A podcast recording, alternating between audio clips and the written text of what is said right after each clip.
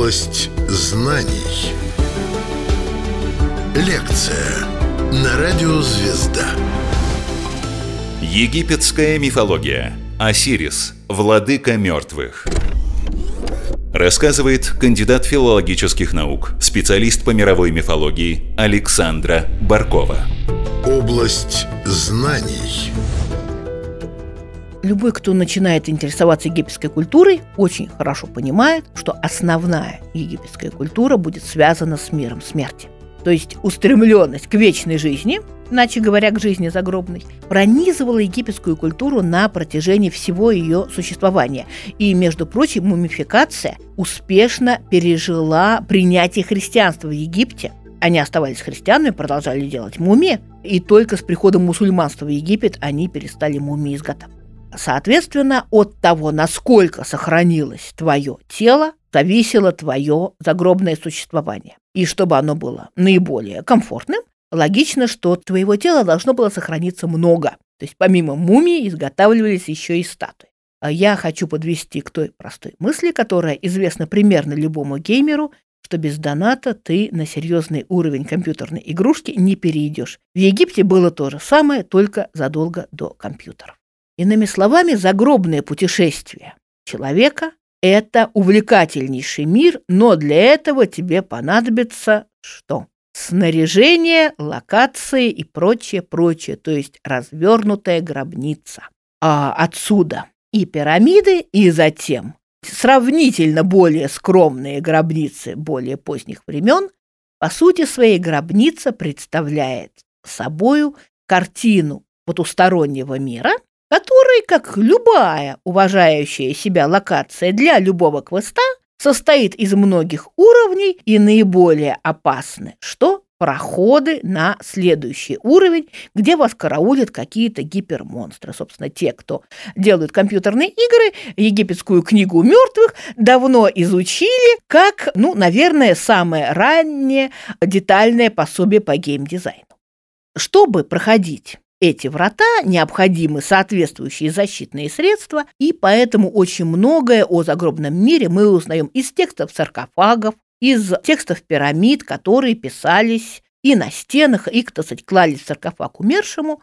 А, то есть очень-очень тщательно вся эта мифология прорабатывалась, и куда же умершего египтянина это все вело? Вело на суд к Осирису. Вот, собственно, об Осирисе мы будем сегодня очень подробно говорить, потому что Осирис – это прежде всего бог мертвых. То есть его задача – судить мертвого, выясняя, пришел ли он на тот свет с легким сердцем в прямом смысле слова.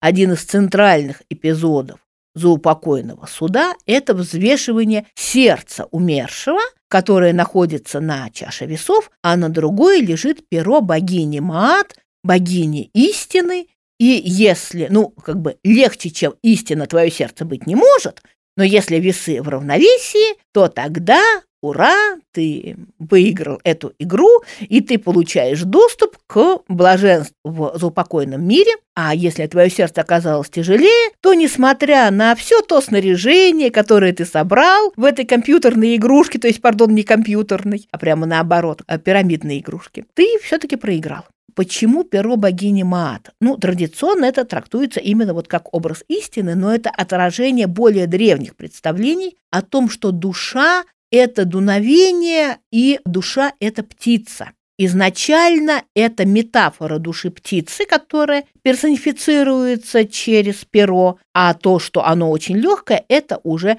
позднейшая трактовка. Причем представлений о загробных испытаниях было очень много, самых разных. И там, например, умерший произносил специальную исповедь перед сорока богами областей Египта. Это более древние представления где он, в частности, говорил, что он не крал, не лжесвидетельствовал, он такой довольно стандартный список грехов, которые он не совершал. Отдельный любопытный пункт, что он не отводил воды во время разлива Нила, специфический, так сказать, египетский грех, которого он тоже не совершал, но если все действительно так, то, опять же, он получал доступ к заупокойному блаженству. Египетская мифология. Осирис, владыка мертвых. Область знаний.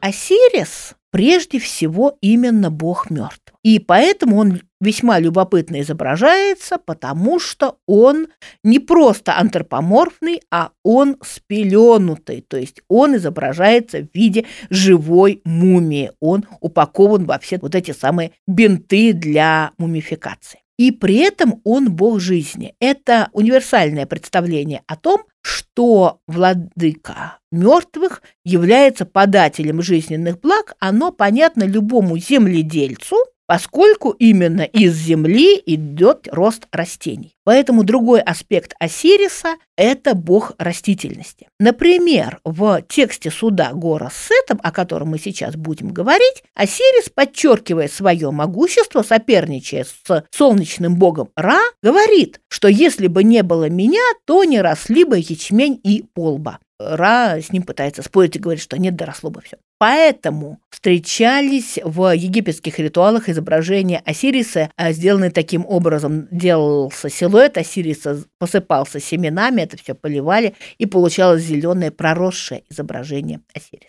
И, разумеется, такой бог не мог не обрасти очень-очень подробной родословной. Осирис женат на своей сестре, богине мудрости Исид. В любой языческой мифологии Боги противоположны людям, ну это нормально, только в христианстве человек по образу и подобию Божьему, из чего логически следует, что и Бог некоторым образом по образу и подобию человеческому. В Египте и вообще в любом нормальном язычестве противоположность людям – это показатель божественной силы богов, поэтому понятно, что запрет на браки между братом и сестрой вполне естественный для человека, он ведет к вырождению, он норма для египетских богов. Поэтому то, что Осирис женат на сестре, это совершенно нормально. Их сын, бог Гор, один из наиболее известных египетских богов, у них весьма любопытная родослов. Так, Осирис, Исида, Сет, главный отрицательный персонаж в этой истории, и богиня Нефтида – это дети неба и земли.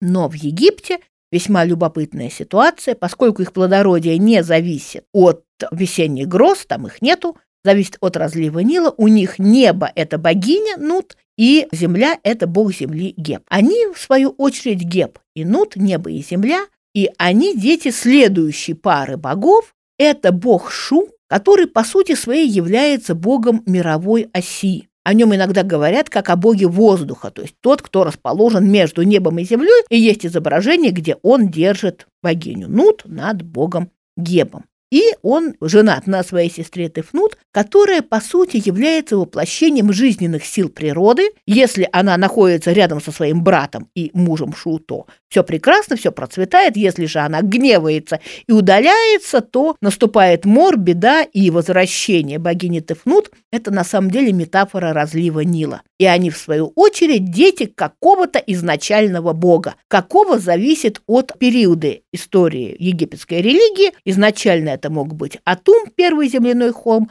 но более известен бог солнечный Ра, который заменил более древнего бога, и таким образом все они потомки бога солнца Ра. А вот такая вот у них сложная достаточно генеалогия, и мы из этой сложной генеалогии знаем увлекательную историю про то, что Сет убивает своего брата Осириса, рассекает его тело, разбрасывает куски его тела, Исида собирает его куски, в образе соколицы садится на труп Осириса и беременеет от него, от мертвого. Собственно, вот в этом мифе очень хорошо видна функция Осириса как бога смерти, но той самой смерти, которая дает плодородие. То есть пока он живой, он еще не может ничего сделать. Он должен умереть, чтобы стать носителем плодородия, потому что он основа прорастания зерен, и он же, соответственно, и воскрешение умерших для благополучной, сытой, прекрасной жизни в загробном мире. Опять же, здесь тоже вполне понятная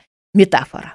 Один из самых увлекательных эпизодов египетской мифологии – это соперничество бога Гора э, своим дядей, богом Сетом, за царскую власть. Причем надо сказать, что чем более архаичные сюжеты мы берем, тем менее отрицательным является Сет. Ведь, по сути, его действие по отношению к Осирису – это действие того, кто возводит царя на трон. Осирис – бог мертвых. Он должен умереть, чтобы получить доступ к своим функциям. Поэтому, по сути своей, действия Сета являются благими. Но если мы берем изложение и по Плутарху, и по более поздним авторам, я уж не говорю о современных трактовках этого сюжета, то, ну, я замечу, что Плутарх был греком, а уж про современных авторов американских я вообще скромно молчу. Они не египтяне, это инокультурные трактовки, и чем дальше от Древнего Египта и в географическом, и во временном плане, тем более отрицательным персонажем становится Сет.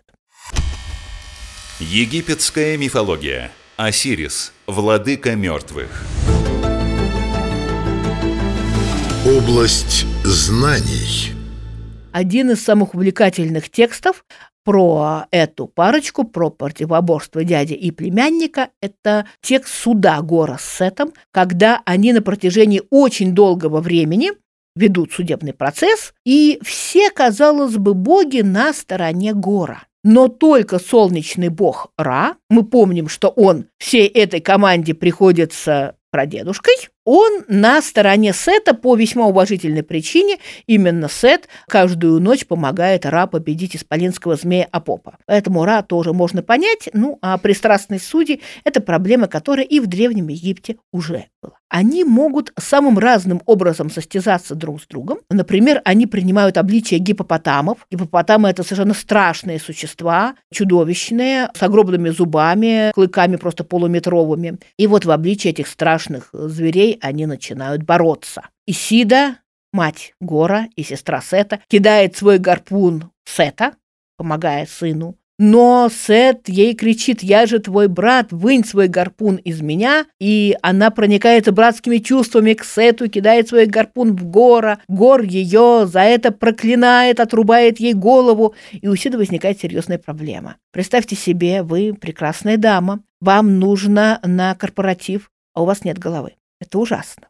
Надо срочно принимать меры. И Исида берет круглый камень, ставит его себе на голову и является на корпоратив, ну, хотя бы в таком виде. Это очень любопытный миф. Во-первых, он отражает смену семейных представлений древнего мира, потому что при определенных обстоятельствах главным родством считалось родство по матери.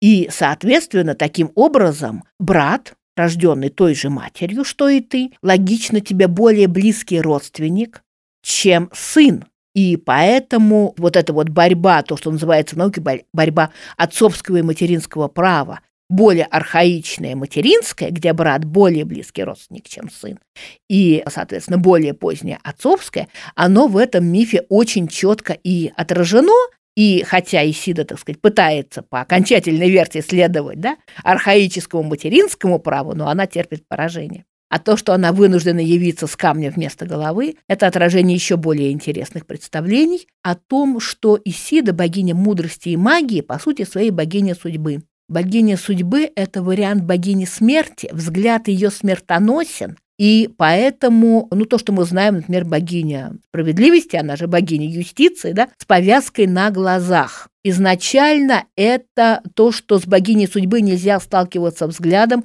потому что она богиня смерти, а ты умрешь. И, соответственно, вот лишенное лица Исида – это такой сюжетно обыгранный отголосок той самой архаики. Или же, скажем, возвращаясь к суду с Горосетом, очень любопытный эпизод, когда, извините, они должны оплодотворить друг друга.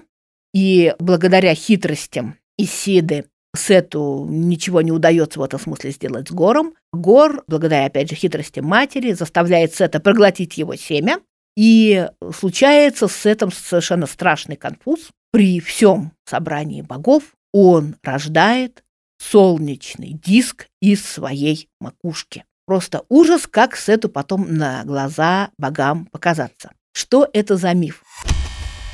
Египетская мифология. Осирис, владыка мертвых. Область знаний. Мы знаем этот миф в гораздо более цензурном варианте. В цензурном варианте он входит даже в школьные учебники для пятого класса.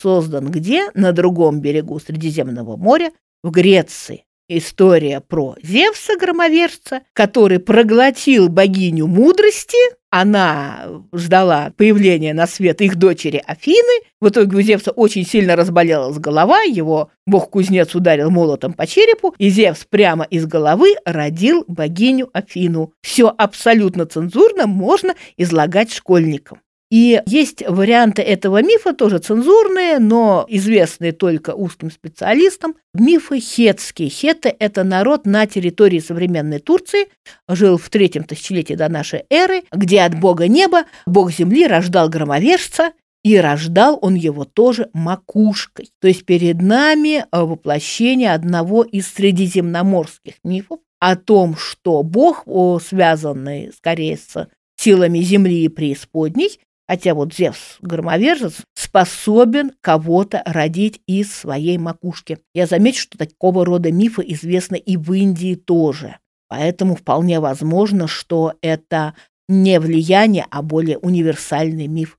Такой весьма своеобразный специфик. Но в итоге, несмотря на всю продолжительность суда Гора с Сетом, отцовское право побеждает, и Сет, несмотря на то, что он брат предшествующего царя, оказывается проигравшим, и, соответственно, царем становится Гор. Еще один любопытный сюжетный ход, не связанный с этим судом, очень много различных мифов о противостоянии Гора и Сета. Это миф о Оке Гора, который Сет похищает.